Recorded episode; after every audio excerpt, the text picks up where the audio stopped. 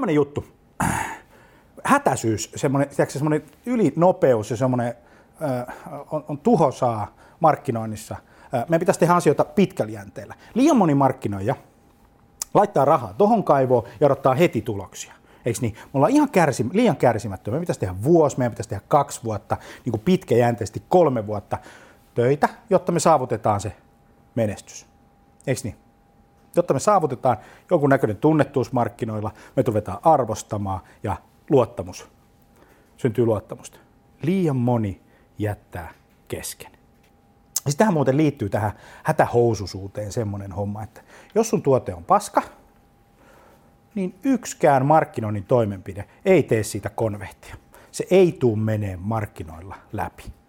Kaikki kilpailu on kansainvälistä ja sä joudut törmäämään sunkin toimialalla kansainväliseen liiketoimintaan. Luultavasti sellaiseen liiketoimintaan, että joku on laittanut sellaista kasvotonta rahaa aivan käsittämättömän paljon. Niin sä et silloin keskinkertaisella tuotteella niin kuin menesty.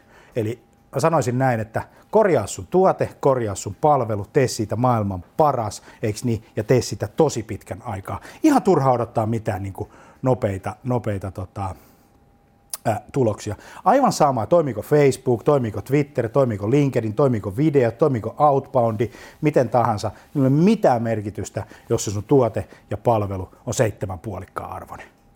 Sulle jää 1 kilpailutekijä, joka ei ole edes kilpailutekijä, ja se on hinta. Ja se hinta tarkoittaa sitä, että kun sä lasket sitä, sä tiput alaspäin, sä lasket sitä, eiks näin?